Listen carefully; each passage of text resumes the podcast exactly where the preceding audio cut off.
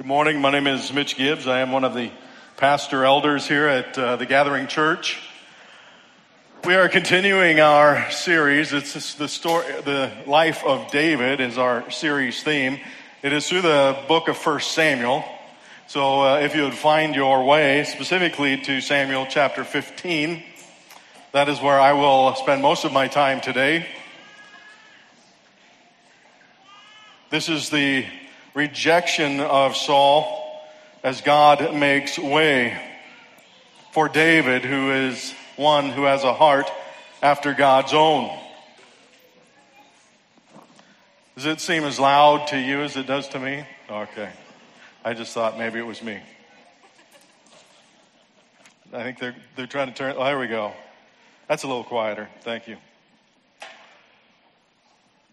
My theme this morning is make a way for a heart after God's own.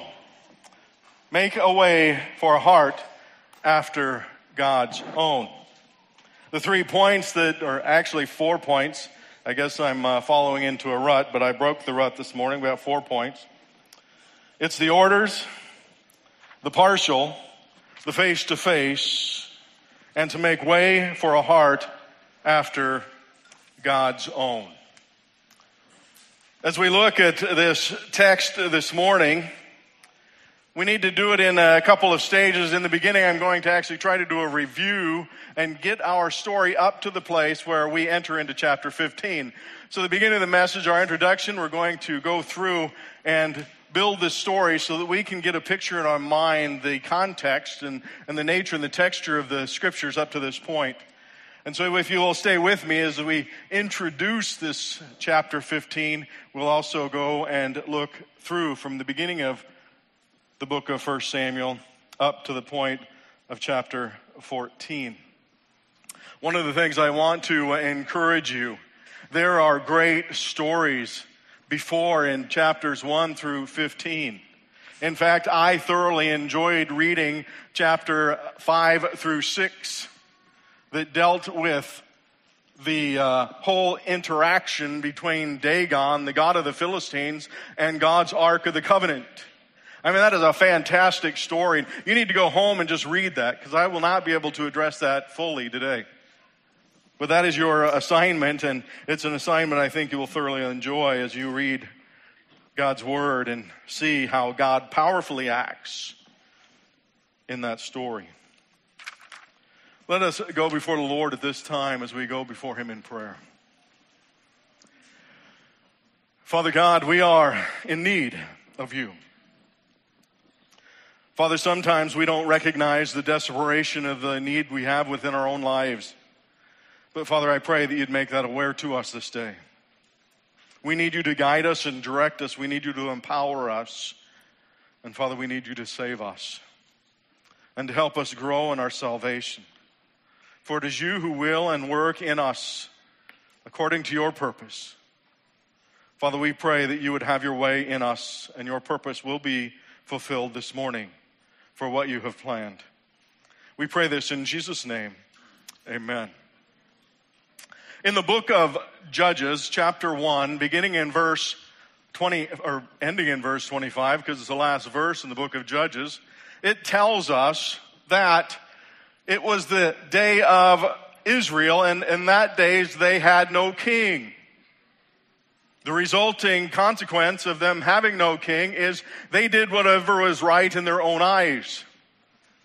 In the way of our Western culture, as it is going, it makes true the statement of what Solomon said in Ecclesiastes there's nothing new under the sun.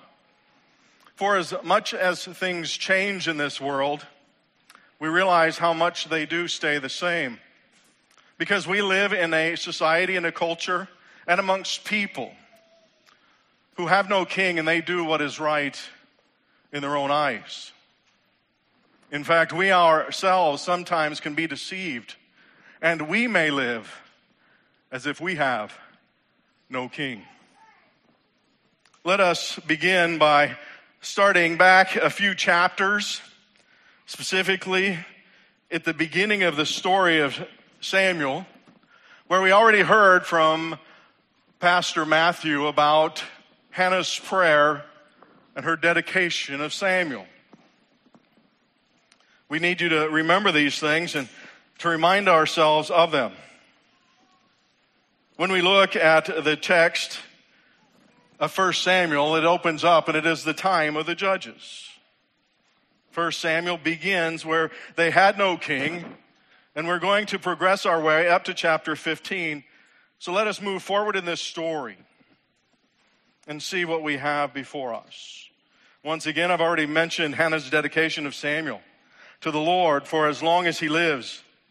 At that time, Eli was the priest and he was the judge. We know when we read from the text of the book of Samuel that Eli himself was somewhat corrupt, for he always took the best of the sacrifices for himself. And unfortunately, his own sons were not much better as well. For when we read the text, it tells us they are worthless men who did not know the Lord.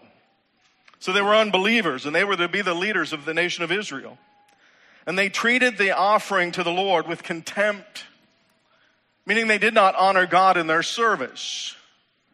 And this is the condition in which Samuel is growing up, Eli, the high priest, and ultimately the judge, and Eli's sons who are corrupting the worship of the Lord in the nation of Israel. It was a time when the Philistines were at war with the nation of Israel.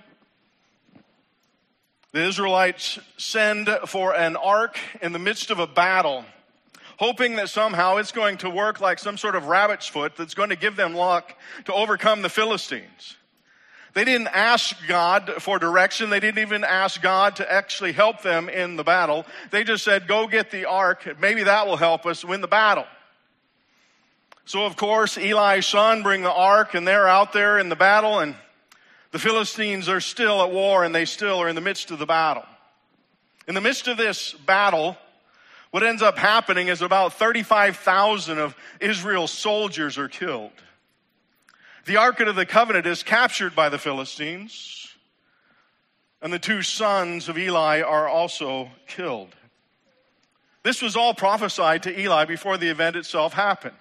It happened in its fullness and it was completely fulfilled. There was one who escaped from this battle to go back and tell Eli the whole story about what happened and how the war went and how the battle was lost and they had lost the Ark of the Covenant and also his two sons had died in the battle. Eli, hearing this story, grieved, overcome, sitting down, falls over, hits his neck, and breaks his neck, and he too dies. This is the time in which Samuel was growing up. This is the time in which Samuel now becomes the new judge. We're told that Samuel found favor in the eyes of God, that he was chosen, he grew in stature and favor before God. And the Lord was with him and let none of his words fall to the ground. Meaning that every word he prophesied, was fulfilled, that God honored every word spoken by Samuel. Samuel, after these events in chapter 7, becomes the judge of Israel. He is a good judge. It appears that he's a man after God's own heart. For as we read 1 Samuel chapter 7 verse 3, Samuel proclaims to the people, if you return to the Lord with all your heart then put away the foreign gods and the Ashtaroth from among you and direct your heart to the Lord and serve him only and he will deliver you out of the hands of the Philistines. The people of Israel put away their Ashtaroth and they put away their idols.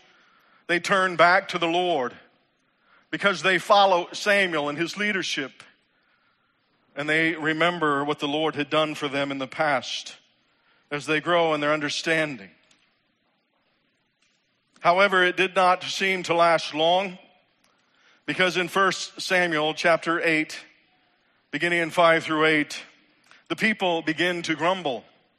And Israel is known for much grumbling, for Moses had heard their grumbling for uh, decades and eons. But in 1 Samuel chapter 8, verses 5 through 8, it tells us, Behold, the people speaking to Samuel, You are old, and your sons do not walk in your ways. Now appoint for us a king to judge us like all the nations. Because we want to be just like everyone else, Israel says. It's always been peculiar. God does make provisions for a king in Deuteronomy chapter 17. He actually points out this is how a king should be. He should not be greedy. He should not be self serving. He should not have many wives. He's given guidelines, and what is interesting, if we are to look at God's guidelines for what a king is to be, and look at all the kings that Israel ever had, none of them ultimately meet the requirements in which God had set as a standard in Deuteronomy chapter 17.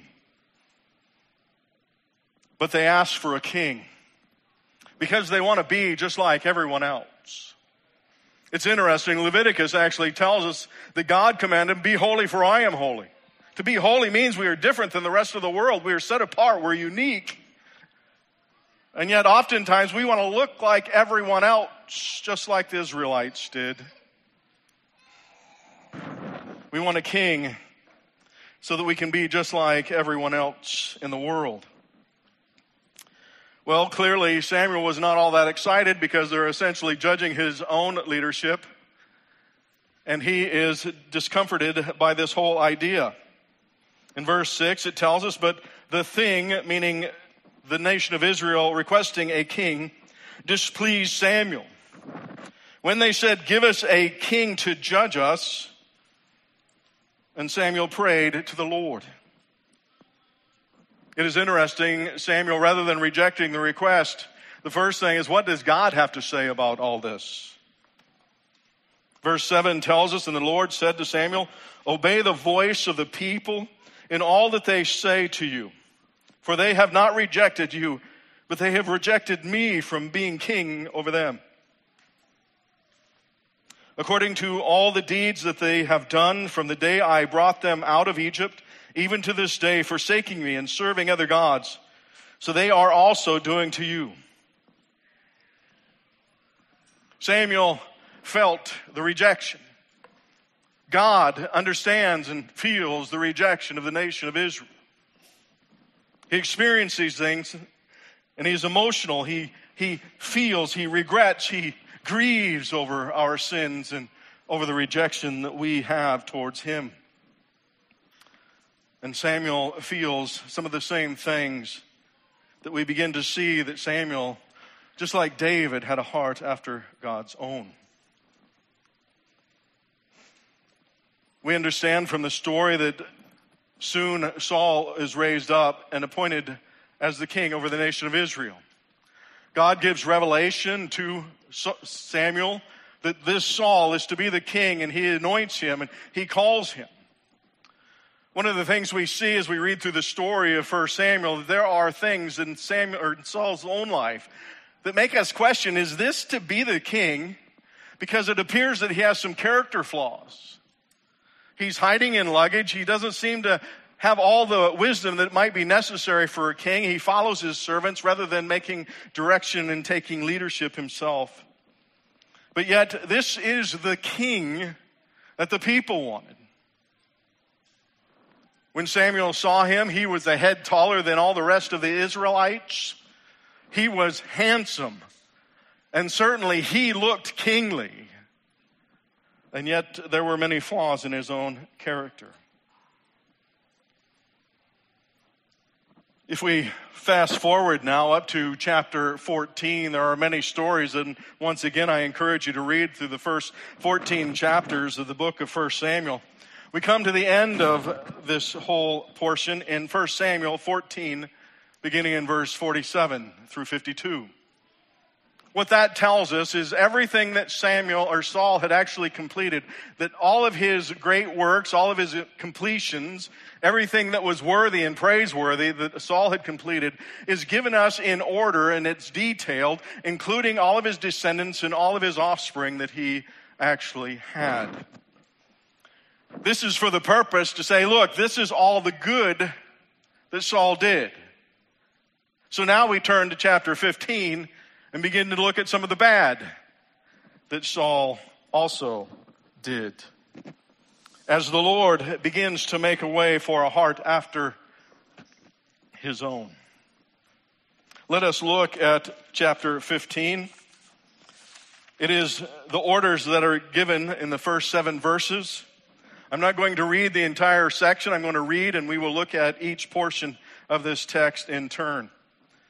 But this is our reading this morning, so if you'll open your Bibles to 1 Samuel chapter 15, let us read verses 1 through 7. And Samuel said to Saul, The Lord sent me to anoint you king over his people Israel. Now therefore listen to the words of the Lord. Thus says the Lord of hosts, I have noted what Amalek did to Israel in opposing them on the way when they came up out of Egypt. Now go and strike Amalek and devote to destruction all that they have. Do not spare them but kill both man and woman, child and infant, ox and sheep, camel and donkey. So Saul summoned the people and numbered them in Telaim, 200,000 men on foot and 10,000 men of Judah. And Saul came to the city of Amalek and lay in wait in the valley. When Saul said to the Kenites, Go depart, go down from among the Amalekites, lest I destroy you with them. For you showed kindness to all the people of Israel when they came up out of Egypt. So the Kenites departed from among the Amalekites.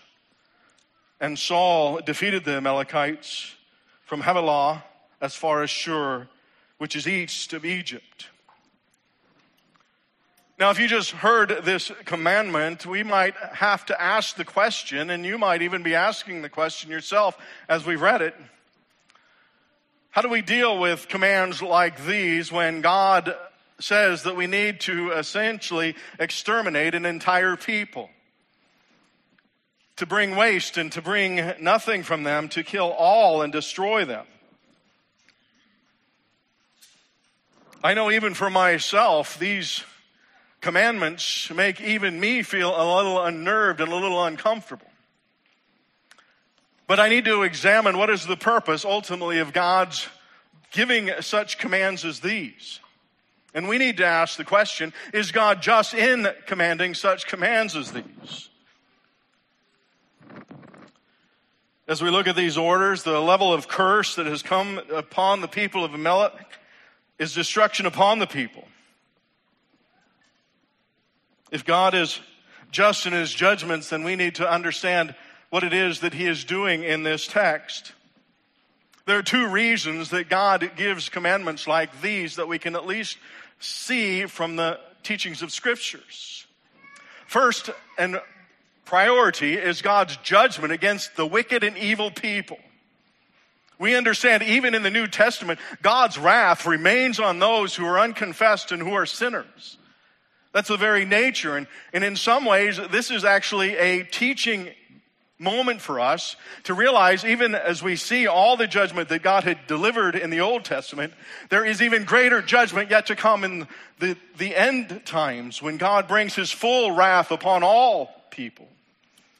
And that we need to be prepared and know the nature and the person of God, that he is a God of justice, and that he brings his vengeance and he protects his people. In fact, it is in his vengeance against the enemies of the people that they actually find hope and encouragement because they know that God fights for them as he fights for us. And that we are encouraged by these things. These Amalekites go back into Exodus chapter 17. That's our first understanding of who these people are. If we look back, it is the story of Israel coming out of Egypt, across the Red Sea. They've just had the rock that is giving them water and they are struggling. They lack food and they are weakened in this whole episode. It is at this time the nation of Amalek comes up behind them and begins to attack them. Moses realizes that we need to set out for battle and he goes to the top of a mountain and he raises his hands. As long as his hands are in the air, the Israelites prevail over the Amalekites. But when his hands get heavy, he drops them, and all of a sudden the Amalekites prevail over the nation of Israel. So Hur and Aaron go up, they get a rock, they sit Moses down, and on each side they're holding up his hands, and they were able to overcome the Amalekites at this time. It is in this very text, specifically in verse 14, that the Lord makes a judgment on the Amalekites, and he says, I will utterly blot out the memory of Amalek from under heaven. He makes this judgment because of the nature. These people are attacking the people of God. They have no respect for his people nor for God. And in fact, later on in chapter 15, Samuel says these people in verse 18 of chapter 15 are sinners. So we realize what they were in the beginning in Exodus chapter 17 when they were first introduced into the story. They have not changed, and it's been 300 years have passed since that time. In Deuteronomy, Moses looks back and has a memory of that battle himself. He says, He, Amalek, attacked among you all the stragglers of your rear when you were faint and weary, and he did not fear God. Moses remembers that battle and he remembers that was a, that was a dirty type of a war because they attacked us at our weakest spot. They were not bold and came to our front, but they attacked us from behind. And when we begin to look at God's judgment, it is these Amalekites who attacked God and his people first. It is God who sets his wrath upon these people and says they will be utterly destroyed. So they will be destroyed because this is the true word of God. We also come to an understanding that they are, they are not good people, but they themselves are sinners, worthy of God's judgment. So, how is it that we address these? If we declare that God is in fact just, then we need to praise God and say this is a wonderful thing that He has done and that we worship Him and we make this thing a thing not of question, but a thing of praise to celebrate all that God has done, that He fights for us, that He will bring vengeance. He's the God of judgment and He's the God of justice. And it's necessary that He be this way because He fights for us and He defends us against our own enemies.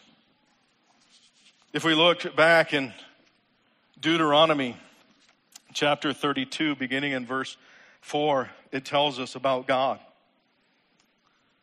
The rock, his work is perfect, for all his ways are justice. A God of faithfulness and without iniquity, just and upright is he. This is the nature of who God is. We may find ourselves uncomfortable with these commandments. But if God is just in giving these commandments, then we must praise Him and extol Him for who He is.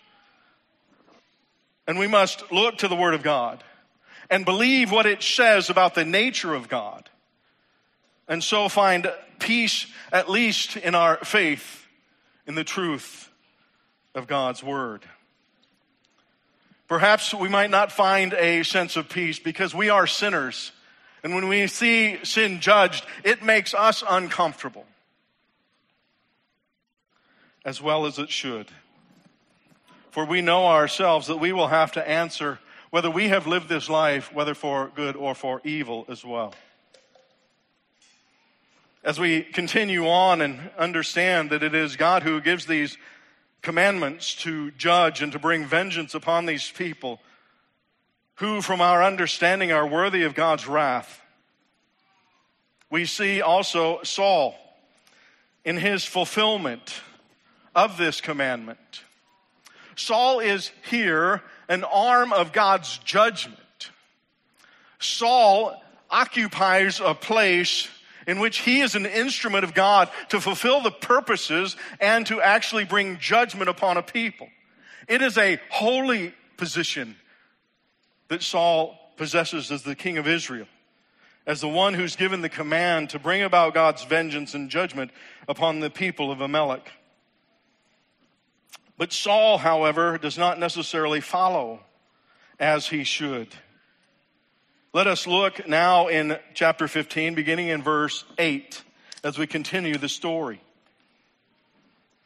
After Verse 7 tells us Saul defeated the Amalekites. Verse 8 then says, And he took Agag, the king of the Amalekites, alive and devoted to destruction all the people with the edge of the sword. And Saul and the people spared Agag and the best of the sheep and of the oxen and of the fattened calves and the lambs and all that was good and would not utterly destroy them all that was despised and worthless they devoted to destruction. For the words of the Lord came to Samuel I regret that I have made Saul king. So we heard the commandment everything that was supposed to be a part of Amalek was to be destroyed. So here Saul is walking into town with Agag, probably all chained up, and all these cows and oxen and all the best of the things that the Amalekites had. Remember, he is the holy judge, the arm of God to bring the vengeance upon this nation of Amalek, to bring his justice to bear upon these people. And yet he only does what we would consider a partial fulfillment of the commandments in which God has given to him. We see that he spared the king. Now, for me, when I look at that, it's like, well, why did he spare this king? Why, why him only?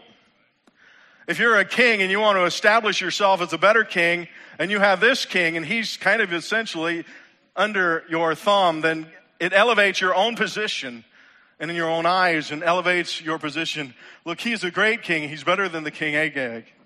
And it's uh, something that uh, elevates Saul himself in his own eyes at least, and he thinks it's going to elevate his perspective in other people's eyes as well.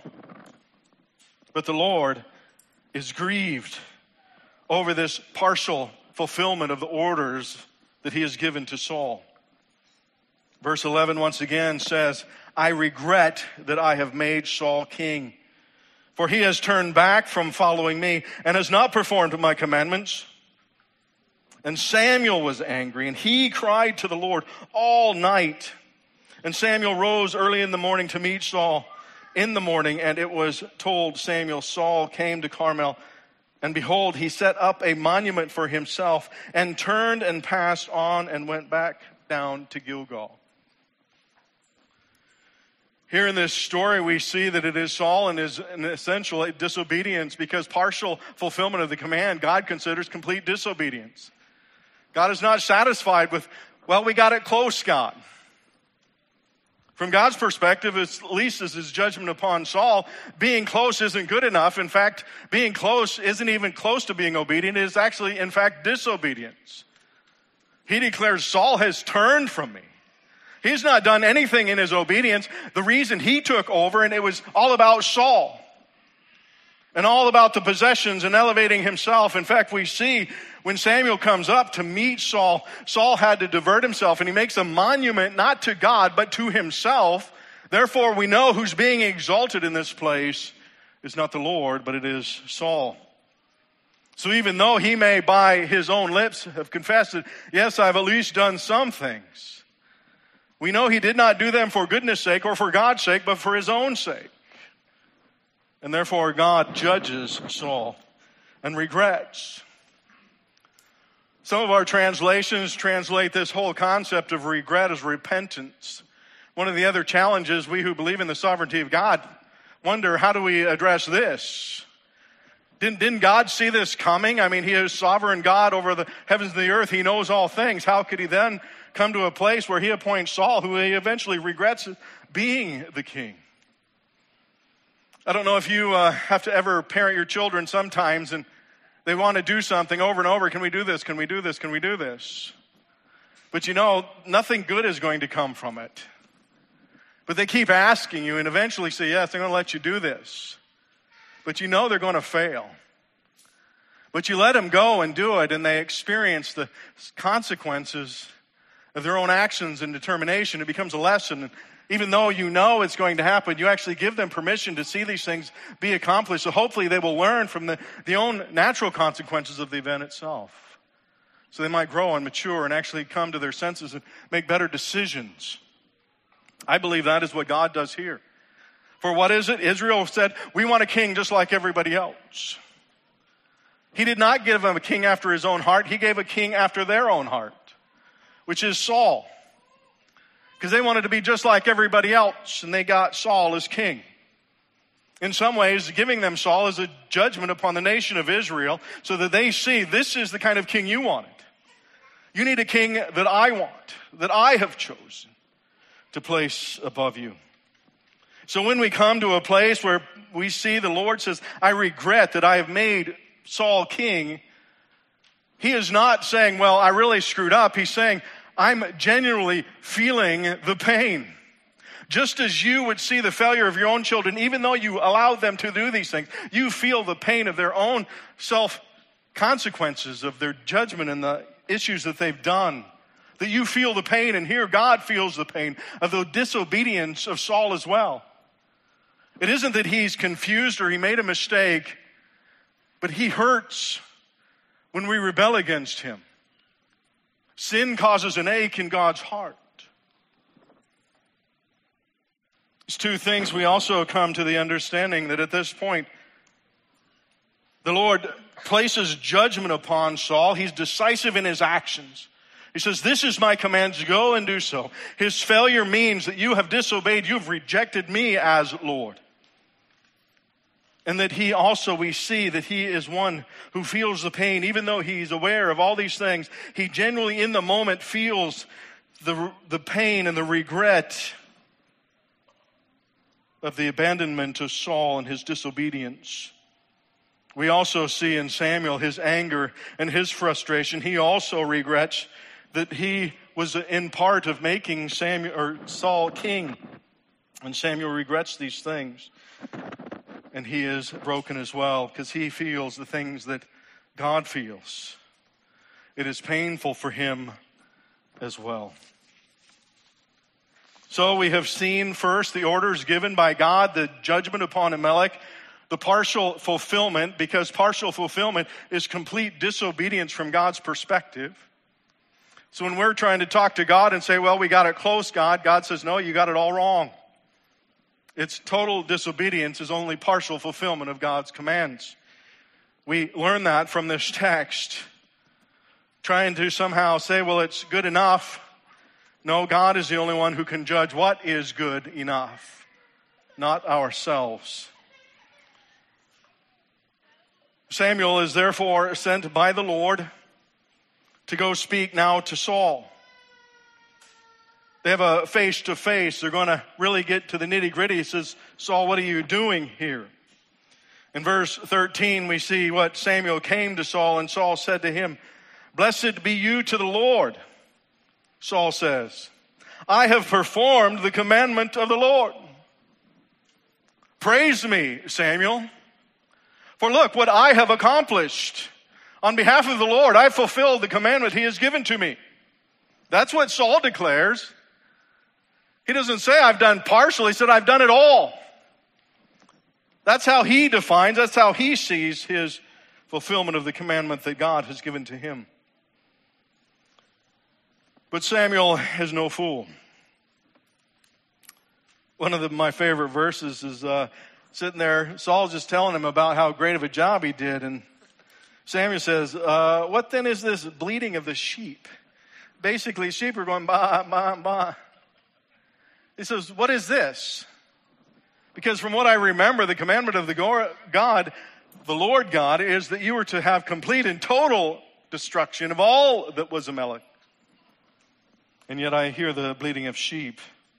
Not only do I hear the bleating of sheep, I also hear the lowing of the oxen, meaning I hear moos as well with the baas of the animals. I hear all kinds of noise going on in the background.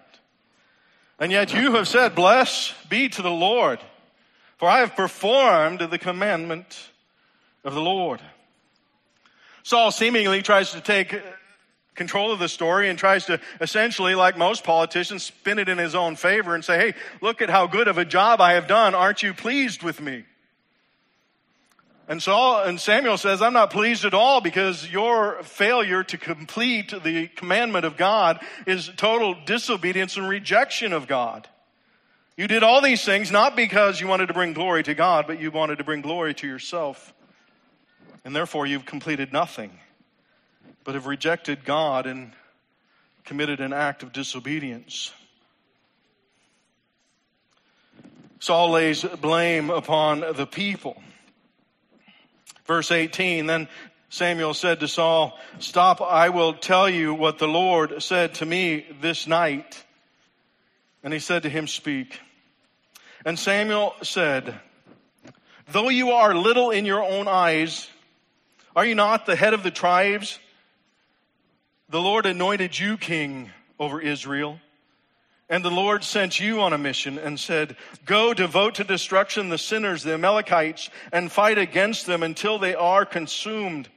Why then did you not obey the voice of the Lord? Why did you pounce on the spoil and do what was evil in the sight of the Lord? Saul said, It's the people's fault. They were the one who got the sheep. They were the one who brought all these back. It's not my fault. You can't hold me accountable for their disobedience. And Samuel says, Yes, I can. Because the Lord God has made you king, Saul, and that you are to be giving them the orders, not them giving you the orders. And if you were rightly in your place as king, you realize it is the Lord God who has appointed you as king over the people. So it is not you in yourself that has any strength, but it is the God who stands behind you who has appointed you as king. It is his strength, his authority in which you speak, and it is to the people, and they are to follow. It is hard for me to believe that in some way Saul said, Well, it's the people's fault, because I don't think the people cared whether they bring back the king of Amalek. I think that's Samuel's. I think that's his fishing story. Look what I caught. To boast about it and to brag and to show his prowess amongst his own people and to show, look how strong I am to overcome a king. But you are rejected by God. Saul said to Samuel, verse 20, I have obeyed the voice of the Lord. I have gone on the mission on which the Lord sent me. I have brought Agag, the king of Amalek, and I have devoted the Amalekites to destruction. But the people took the spoil, the sheep, the oxen, the best of the things devoted to the destruction, to sacrifice to the Lord your God. We did this all for you, God, to bring these things back. But God has no pleasure in these things. Because we see in verse 22, Samuel says to Saul, Has the Lord as great delight in burnt offerings and sacrifice as in obeying the voice of the Lord? The Lord saying, I don't care about these sacrifices because it is in the act of your disobedience that you're going to bring sacrifices that were meant for destruction. You've rebelled and you have not followed the commandments of the Lord.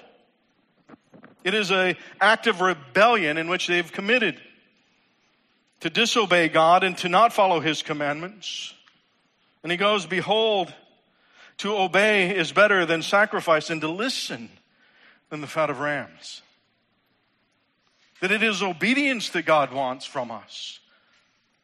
Not our sacrifices, not our efforts. He wants us to listen and obey and to follow. God and to do the things in which He has commanded us to do.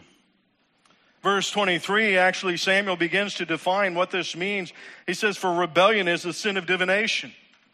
Meaning that you have turned from God and you've turned either to yourself or to other gods. Meaning that you are doing acts of witchcraft. You're trying to find power outside of God's power. And you are seeking to somehow find your own way and to find astrology and to find the, the stars and see what your future is, rather than trusting in God and believing in Him and expecting Him to fulfill all the promises that He has given to you. You try to make your life your own and you try to go your own way, and Samuel says that is a sin of divination. And he says your presumption, meaning that you think you have the right, is iniquity and idolatry meaning that you have turned away from the one true God and have turned to false gods and even to your own self worship of yourself. For you extol yourself rather than extolling God for all that he has done for us. Saul finally comes to a place I have sinned, for I have transgressed the commandment of the Lord and your words, because I feared the people and I obeyed their voice. Through all this time, what I see when I look at this text, even here when he says, I have sinned, he brings about a point of justification for his sin. The reason why he didn't follow God's isn't because I worship you and I know who you are in yourself, but the reason why he says I didn't follow and obey God is because I was afraid of the people. Once again, he sees himself too small, for it is not the people or himself, but it is God who is to be honored and glorified in all these events. And even this seems to be more of a justification of his sin. How often do we ourselves, we fall into sin and say, well, if it wasn't for my, my children or my friends, then I wouldn't have sinned. Oftentimes, rather than becoming less sinners, we become better justifiers of our sin. We become better arguers saying, hey, look, I got a pretty good argument for why I did this sin. So, you know, you got to let me off on that one. But God doesn't work that way. This is what I have commanded. This is what I expect.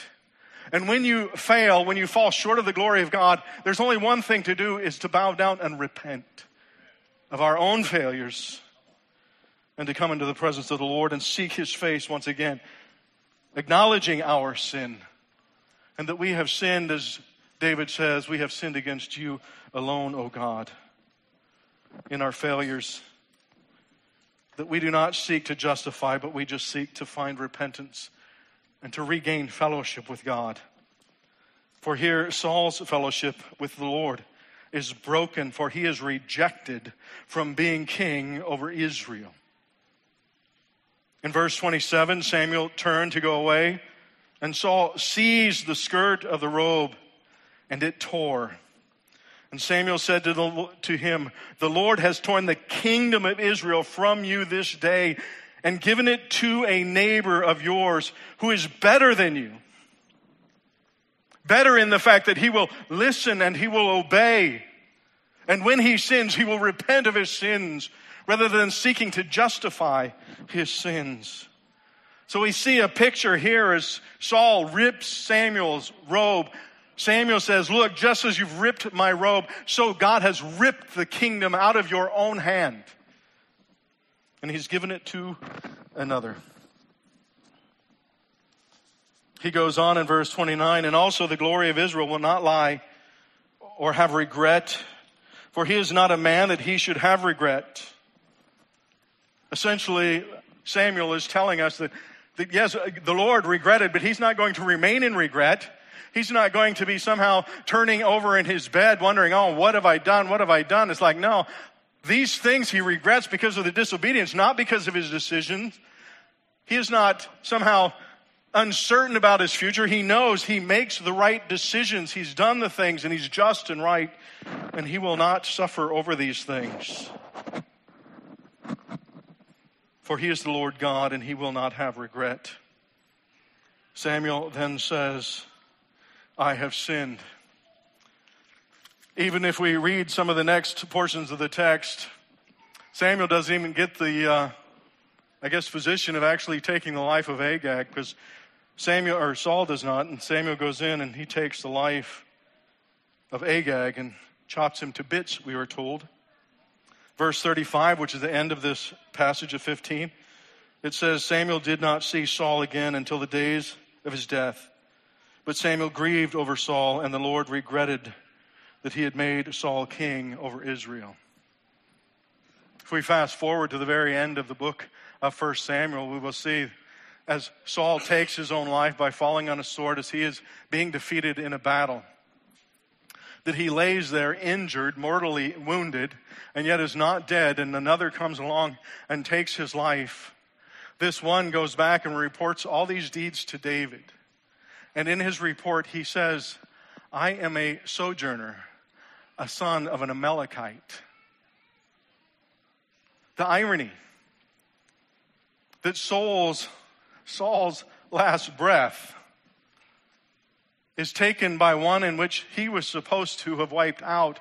But because of his disobedience, it is this one who takes his life. The irony that God uses in his correction of his people is amazing.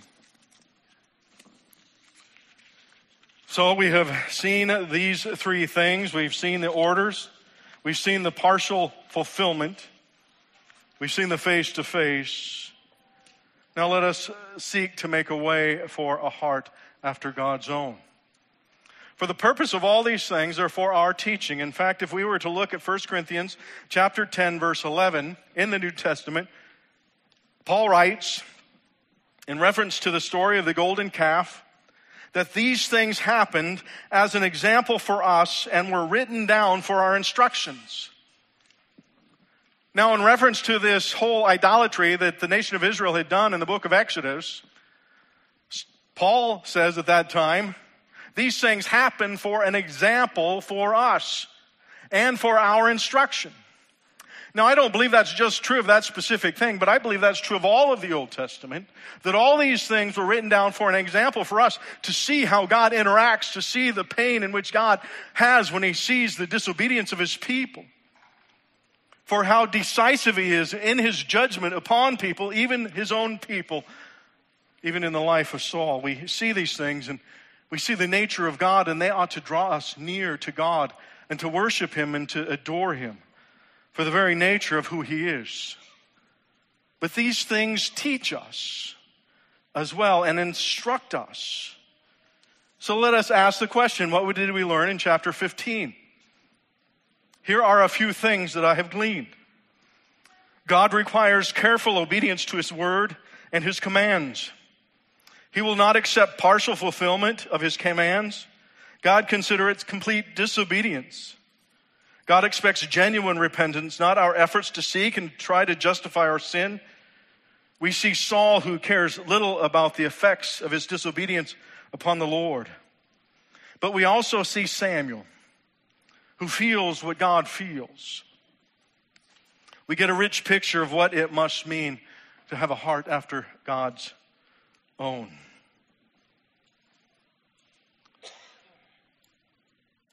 We see these things of what God has done in His judgments and His expectations of obedience. But we know all these things are about to teach us and to direct us.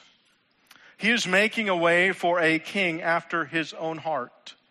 And he has set aside Saul because of his disobedience. And he is just and right in all of his actions. For that is what we also learn here from chapter 15. But if we were to travel two chapters back in 1 Samuel chapter 13, we see Samuel speaking to Saul about his disobedience of a sacrifice in the midst of a battle. And he tells him, You have done foolishly. You have not kept the command of the Lord your God with which he commanded you. The Lord has sought out a man after his own heart, and the Lord has commanded him to be prince over his people, because you have not kept what the Lord commanded you.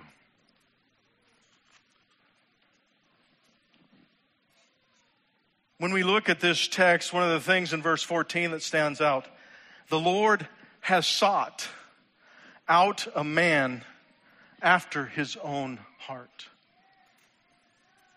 I believe because of the way the Bible teaches that God continues to seek after men and women after his own heart. That he desires us to love him and to serve him, to, to reach out to him and be moved by the things that are moving to God. When we rebel, we ought to feel his pain. When we see success and we see people come to Christ, we also ought to rejoice as God rejoices. We ought to feel the things that God feels and experience the things that God also experiences. Perhaps if we looked at some other New Testament passages to help us to just think through this whole idea of what God is doing in and amongst us. If we looked at Ephesians chapter 5, beginning in verse 1, it says, Therefore be imitators of God we're clearly supposed to have some similarities and sameness as God. We're to be imitators of Him. We are to walk in love as Christ loved us and gave himself for us. And backing up into verse chapter 4, verse 32, we're commanded to be kind to one another, tender hearted, forgiving one another, as God in Christ forgave us. Also similar in 1 Peter chapter 3, verse 8, we see some of these same ideas coming about as Peter there teaches us. He says, Have unity of mind, sympathy, brotherly love, a tender heart, and a humble mind. So you might be asking, how do these verses help us to somehow nurture a heart after God's own? If we looked at the verses, specifically in verse 8 out of 1 Peter chapter 3, the last thing we see is a humble mind. Meaning that we know that it is God only who can actually bring about the place of repentance, that we are totally and utterly dependent upon Him, that we need Him for everything. And it is a place in which we must come and recognize that it is God whom we depend upon completely. And as we seek to make our own hearts more like God's after His own nature, we see that we are called to be tender hearted, that is to feel deeply. What it literally means to have a tender heart is it's like a heart that is full of nerves. So when it's touched, it feels, it reacts, it responds to our touch and to the things around us. So when people hurt, we hurt. When people rejoice, we rejoice, which is also what sympathy means. For when people hurt, we hurt, and when they rejoice, we rejoice. That God is trying to bring about in us a transformation, a sensitivity, a heart after His own. For God seeks after people with a heart after His own. And we are to be affected by these things and to love one another as He has loved us. So, once again, how then do we nurture a heart after God's own? How do we feel what God feels? I have these things that I believe might help us from these texts that we've read. The first thing is that we need to do is we need to repent. Genuine repentance, not justification of our sins, but to genuinely repent before God, to come before Him and sh- declare our failures and put our hearts before God and open ourselves up and expose ourselves to God. We need to acknowledge that our only means of genuine and real change is through Jesus Christ. He is the only one who can change our hearts, change our lives. He is the only source of hope that we have that we would ever become anything in the sense of having a heart after God's own. And we also need to come before the Lord in prayer and ask God to change us. We need to have a desire for the change and transformation that only God can bring. And we can only do that through prayer. And we need to cling to the trust in the Word of God and its power to change us and its power that we believe that it has a capacity to bring change in us and that we believe it and we trust in it. And finally, we resolve to feel. We develop a longing to have hearts after God's own. Look at what David, for this is all about making way for a heart after God's own in the King of David. We know ultimately that David is there's a greater David, which is Jesus Christ. But here we want to look at how David's responded as we come to a close in Psalms 119. It says, Make me understand the way of your precepts and I will meditate on your wondrous works. My soul melts away for sorrow. Strengthen me according to your word. Put false ways far from me and graciously teach me your law. I have chosen the way of faithfulness. I set your rules before me. I cling to your testimonies, O Lord.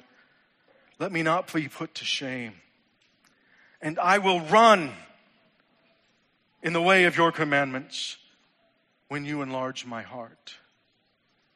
I will run in the way of your commandments when you have enlarged my hearts. I believe, even to this day, that God seeks after men and women after his own heart. Just as God has made way for David, I believe we also need to seek and make way for our hearts in ourselves to be more conformed after God's own heart. Then we too, just as David says, can run in the way of God's commandments when He enlarges our hearts. Then we will be able to live for our King, Jesus Christ, our Savior and our King.